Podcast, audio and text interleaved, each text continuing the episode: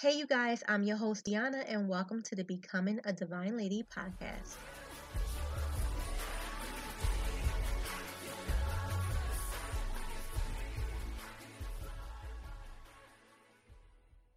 Hey, ladies, and welcome back to Becoming a Divine Lady. Happy New Year's to everyone.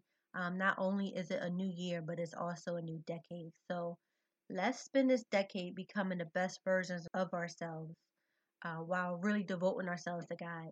Since we started this podcast, we discussed where it starts with getting to know God and how we have the free will to do so, um, as well as how building a relationship with God is the same process as we would a human that we're trying to get to know because God is very much so alive.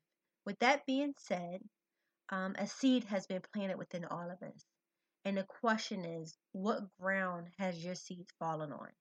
So today we're going to do it a little different. Instead of starting out with questions, we're going to jump right in and start with the parable. And for those of us that are not sure what a parable is, the definition states a parable is a simple story used to illustrate a moral or spiritual lesson as told by Jesus in the Gospels. Okay? So let's go ahead and get started. We're going to start with the parable, and it's in Luke chapter 8, verses 4 through 15, and I'm using the NIV version. It states, While a large crowd was gathering and people were coming to Jesus from town after town, he told this parable. A farmer went out to sow his seed. As he was scattering the seed, some fell along the path. It was trampled on, and the birds ate it up. Some fell on rocky ground, and when it came up, the plants withered because they had no moisture. Other seeds fell among thorns which grew up with it and choked the plants. Other seeds fell on good soil. It came up and yielded a crop a hundred times more than was sown. When he said this, he called out, Whoever has ears to hear, let them hear.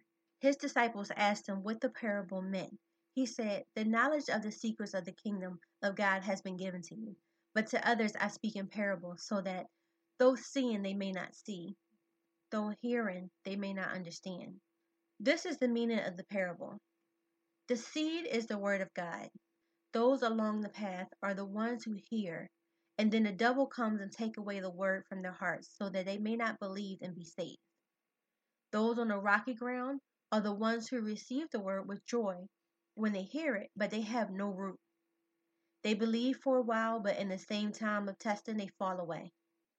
The seed that fell among the thorns stands for those who hear, but as they go on their way, they are choked by life worries, riches, and pleasures, and they do not mature.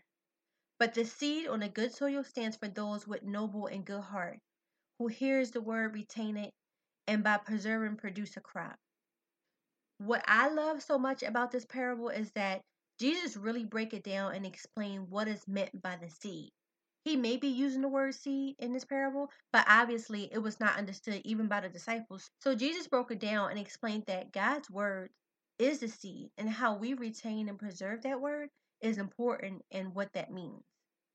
I'm sure we all had times in our lives where the seed has scattered on all the different locations listed in this parable. So let's discuss the life difficulties that would represent each of the places the seed has fallen on. Um, so first, we're going to start out with the path. When I hear path, I think about the sidewalk, right? And when you're walking on the sidewalk, most of the time it's made of cement. Now imagine you have a seed that you want to plant and you drop the seeds on the sidewalk. If people start to walk by, they're going to walk on your seeds. If the birds see it, they're going to come eat the seeds. If it rains, like your seeds is going to get washed away. Nothing is going to become of those seeds. Nothing will grow from it. It's just going to be a waste of seed. So imagine we hear or read the word we hear it, but we never focus on what's being said. It just goes on one ear and out the other. For example, if we're in church, right, or we're listening to a sermons online, instead of listening to what is taught about God's word, we're on social media wondering what the next person is doing, or we're sitting there taking selfies, trying to get the right picture to put on social media just to show that we're in church, just to basically show off. But we're not really getting the word, and basically, the world is taking over our minds. You hear that somebody is talking, but you have no idea what's being said. So, next we're going to start with rocky ground. When I hear rocky ground, I think about like dirt paths that consist of rocks and dirt. Say, for instance, um, when you're walking somewhere that used to be grass, but so many people walked along that path, it now turns into a dirt path full of rocks because the people walking on it destroyed the grass that was growing in the area. And if you plant a seed there, is actually dirt there. So you would have hope that something will actually grow.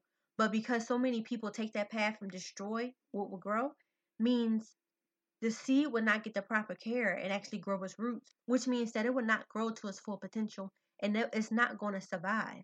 So imagine we hear the word and we hear key points that we feel like it relates to us, right? We praise God for the moment and we're super excited. We feel good. But once the excitement is over, we go back to the same lives that we were living before, being of the world. Somebody calls us and start the gossip, we fall right into it. Or we're judging somebody else because we think we're so much better than them because we went to church. We really didn't get nothing out of it. Or somebody calls and say, let's go to this party, drink and smoke and whatever. And we take the invitation. Doing these things takes our mind off the word of God. We didn't retain what we just learned. So after we done with the word, you say you heard it, you brag about it, but it never grows any roots. Uh, the next one we're going to go with is thorns. When I hear thorns, I actually think about weeds for some reason. You have a front yard, backyard, a garden, or like flowers that you planted in the pot. They have roots that they have started to grow, right? And you have these weeds that come up that you never get rid of. And it starts to take over the other plants and still the nutrients that they would need for the actual flowers to grow. Since it stills what's keeping the plants or flowers alive, the flowers will start to brown and wilt, and the flowers will eventually die because we didn't nurture it. So imagine we hear God's word, we take it all in, we praying, we're believing, but we don't want God to control our daily lives. Like we cannot let go of that control. And we allow other idols to come before God. Idols are things such as money, which is the root of all evil if you put it before God. Other idols are things like social media, reality TV, anything you put before God, anything you, you put your time into and you don't put that time into God. I just want y'all to remember that God is a jealous God. Exodus chapter 20, verse 5, it says, You should not bow down to them or worship them, for I, the Lord your God, am a jealous God punishing the children for the sins of the parents to the third and fourth generations to, of those who hate me. When I read this scripture, it scares the crap out of me because I'm a mother. Even if you're not a mother, when you think about your sins can possibly be passed down and punish your kids, your grandkids, your great grandkids, your great great grandkids, and so on and so forth, just by you committing sin. Like that's serious. It's not it's it's nothing to play with. So this is why we need to get right. Like right now. We have to become a divine lady. We have to get focused on God and nothing else. But because God loves us, He will still help us. And in Ezekiel chapter 36, verse 25, it says, I will sprinkle clean water on you, and you will be clean. I will cleanse you from all your impurities and from all your idols.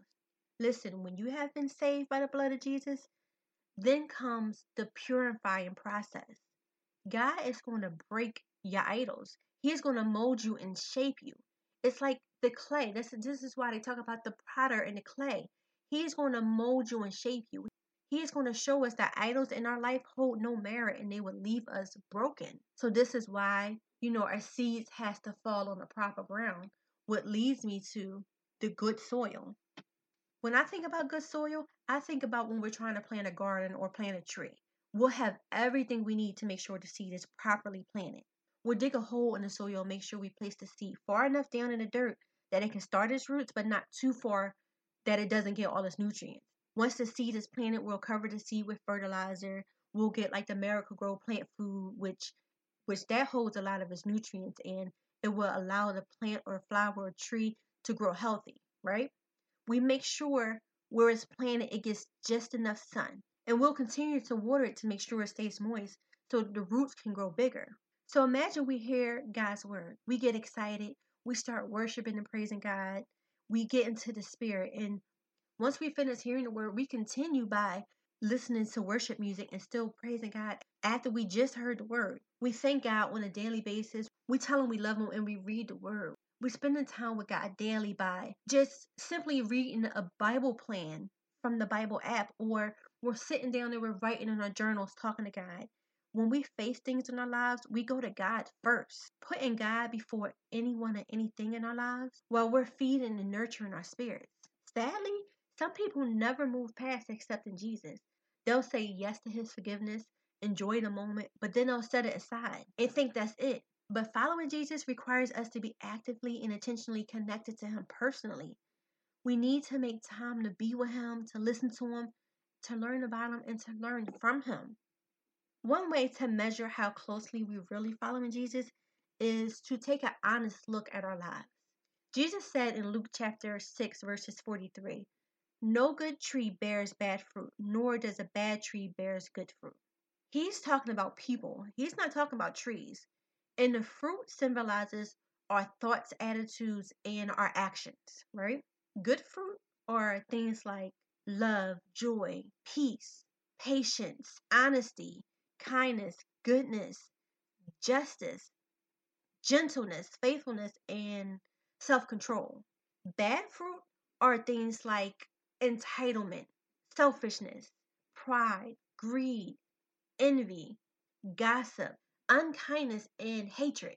As we follow Jesus and grow closer to Him, His Spirit living inside us will help us produce more and more good fruit and less and less bad fruit. The changes in our thoughts, our attitudes, and our actions will continue for our whole lives because God is never done teaching us. He's never done shaping us, encouraging us, or transforming us to become the divine ladies that He created us to be.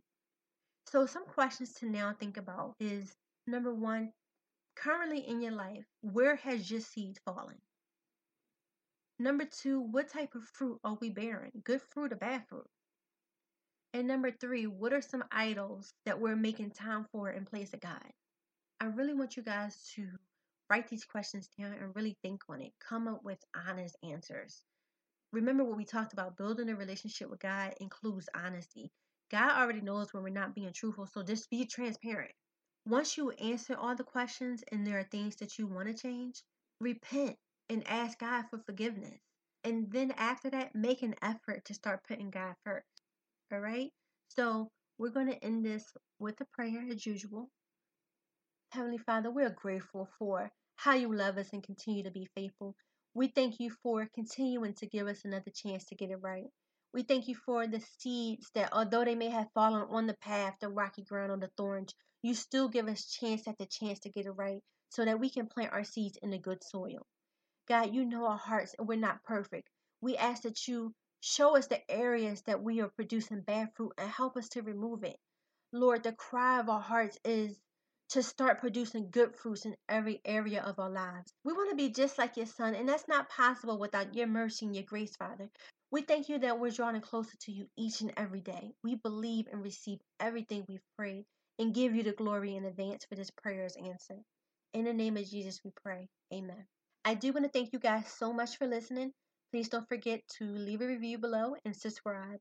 I hope you guys have a great rest of your week. Bye, ladies.